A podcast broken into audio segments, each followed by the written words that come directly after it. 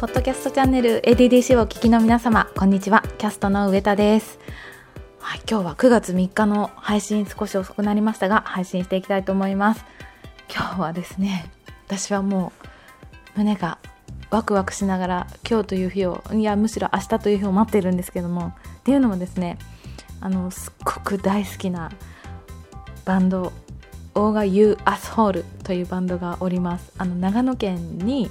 を拠点に活動していてそしてライブの時には東京にも行くし今やもうあのアメリカももちろん行きましたし中国も最近行ってるし台湾も行くしっていうですねあの長野の山奥からワールドワイドに活動をしているめちゃくちゃ素晴らしいバンドがいます、えー、もう一度名前を言います。オーガ・ユー・アスホールと言います。あのそう彼らのちょっちょっとライブの話していいですかね？あの彼らのライブって本当にいろんな方がいるんですね。例えばちっちゃい子もう子供がいます。まずそもそも。あの会場例えば去年は日比谷野音でライブをしたんですけど子供が走り回っていたり10代の男の子がいたり20代のカップルがいたり3 4 0代のこう男性のこうグループがいたりあとはこう割と年配の方々もいたりします。という本当に幅広い世代の方がライブを見に来ていてかつ彼らはライブで一言も発しないんですがあのもう基本みんな本当にライブを好きに好きなように見てます。座って見る人もいるし立って見る人もいるし手を挙げる人もいるし踊る人もいるし本当にみんな自分が好きなようにライブを見ています。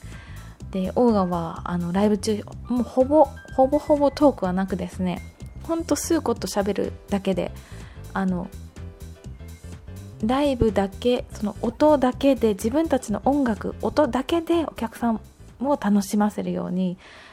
あのライブをしています。例えばこう石野卓球さんの DJ を聞いて彼がどうやって観客のこうこう魂を揺らしていくか心を動かしていくかみたいのを研究して音作りを研究その音の持っていき方とかを研究してそれを自分たちのライブに取り入れたりしててなんかこうあの本当に音で楽しませるという音楽をしているバンドだなというふうに思っているんですけれどもその OGRE YOU ASSHOLE の最新アルバム3年ぶり3年待ちました。3年ぶりのアルバムが明日リリースされます。ニューアルバム新しい人です。もうこれが楽しみで楽しみでえっと今胸がワクワクしている状態です。でまあ音楽続きでえっと今日はちょっと今年私がすごく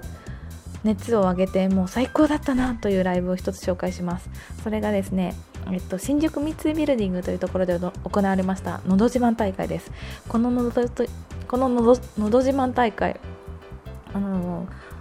もうこのビルが45年前から続けているのど自慢大会なんですけども出演者はこのビルに勤務している人が条件です。それを6月の頭ぐらいから1ヶ月ぐらいかけて応募して公募してでえっ、ー、と最終今年は47組が出場しました。でこの「のど自慢大会」は3日間行われるんですけれども最初の2日でその47組が予選を行います。で予選を勝ち抜いた20組が最終日3日目のに出て今年は20組が出ました。あの行ったことはありますかね？新宿三井ビルディングって。あのあるビルの前に、うん、なんか中庭みたいなところがあって1階1階に中庭みたいのがあってそこ普段はあのテーブルがと椅子が野外なんですけどそこがにテーブルと椅子が置いてあってこう誰でもそこでお弁当を食べられたり休憩でコーヒーを飲んだり、まあ、そこでカジュアルに話したり近くの大学生がそこであのお茶してったりっていう本当にフリーな場所がありましてでお弁当食べてるとこう鳩が寄ってきたりするんですけどそんなのどかな場所にがっつりもがっつりステージが組まれてあのまあお客さん部分はあのちょっとこうライブハウスみたいに柵が置いてあってそこにこう寄りかかりながら見れたりも、まあ、座って見れる場所もあるんですけどっていうがっつりとしたこうちょっとフェスいわゆるこうフェス会場みたいになります。ビールも売ってたりあの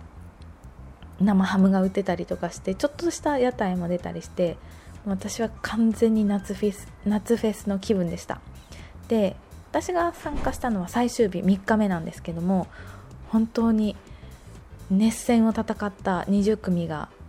えー、およそ3時間にわたるバトルを繰り広げまして、えー、20組がですね、まあ、いわゆるカラオケなんですよ。カラオケあの、まあのど自慢はねあの本当のバンドがやりますけどあのサラリーマンがカラオケをガチで歌うっていう。でプラスパフォーマンスもあの、まあ、1人でやってもいいしグループでやってもいいしこうパフォーマンスもあの点数つける時にはあの加味されるっていうことで、まあ、パフォーマンスも皆さんめちゃめちゃ工夫されていました。でまあえっと、20組が出た中でですね例えば歌った曲は「まあ、アラジンのアフォニューワールド」とか、えっと、島大輔さんの「男の勲章」とか TRF さんの「サバイバルダンス」とかあと今年らしあとは美空ひばりさんの「川の流れのように」とか。うん。うん。まあもう本当にその新宿三井ビルディングで働く方々がもう早い方は3月って言ってましたね。3月ぐらいから、まあ、5ヶ月ぐらいかけて練習した夢の舞台に立って自分の得意というかこれは最高の一曲だっていうものを歌うんですね。でまあ、20組が戦った結果優勝したのは、えー、最最後に歌った北島三郎さんの祭り「祭り」を歌った方だったんですけれどもいや本当にもうさながら「紅白」のようにあの盛り上がりましたね。みんなで「あの祭りだ祭りだ」をみんなでこう踊ってすっごい楽しかった楽しかったんですけど個人的なハイライトはねもうこれはもう完全に私はその最終的に2位になった方なんですけどチャンピオン逃して2位になった方なんですけど尾崎豊をの卒業を歌った方がもう最高でした。あ何で最高かっていうと尾崎豊さんを皆さんご存知ですかね？えっと90年代に亡くなったえっとこう白い T シャツとジーンズを履いてピアノを弾いたりギター一本で歌ったりするこうソロロックシンガーの方なんですけれども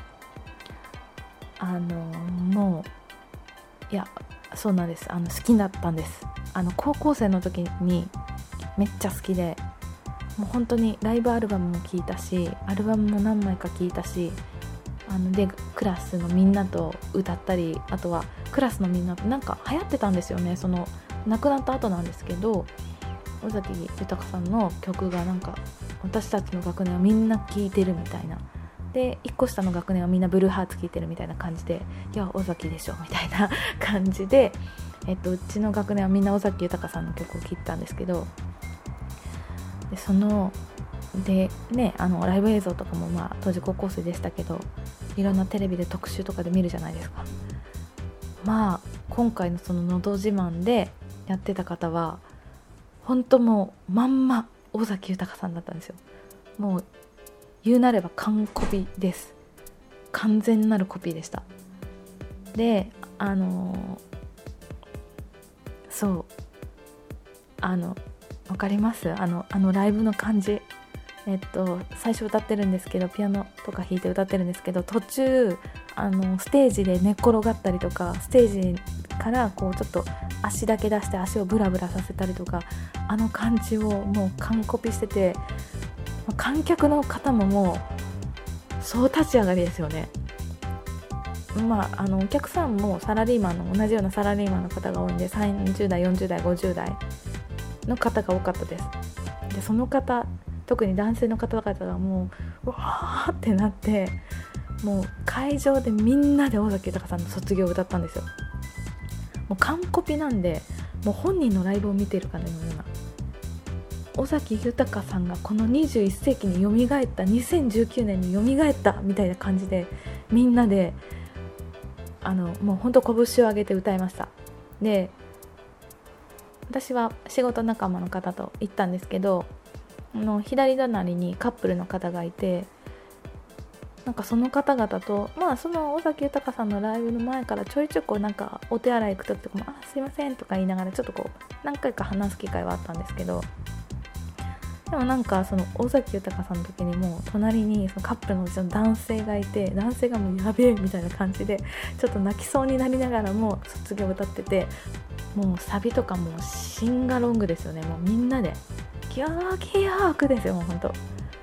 本当にねもう真面目なんてできやしなかったみたいな感じでもう本当にみんなであの拳をステージに上げながら歌いましたで最終的に隣にいたそのカップルの男性と「いやお崎マジでよかったですね」っていう話をし「崎のライブ私たち見れましたね」みたいな感じになってめっちゃ仲良くなりまして最終的に「また来年!」って言っていただいて別れるっていうぐらい仲良くなりましたあの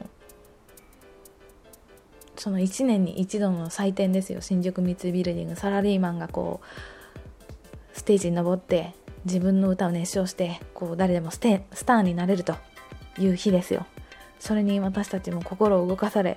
隣の人と仲良くなりこんなに素晴らしいことがありますかね。いや本当に音楽っていうのは人と人をつなげる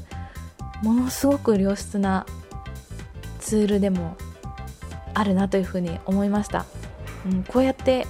あの外国行ってもそうですよね。音楽一つなればもう仲良くなるじゃないですか。一緒に歌えばあの仲良くなるし私はメキシコに